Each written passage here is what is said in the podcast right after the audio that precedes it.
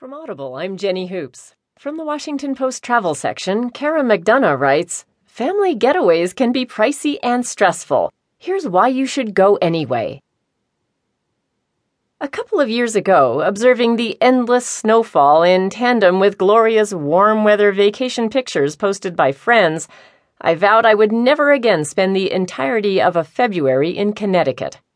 I made good on that promise last year and booked our family on a 10 day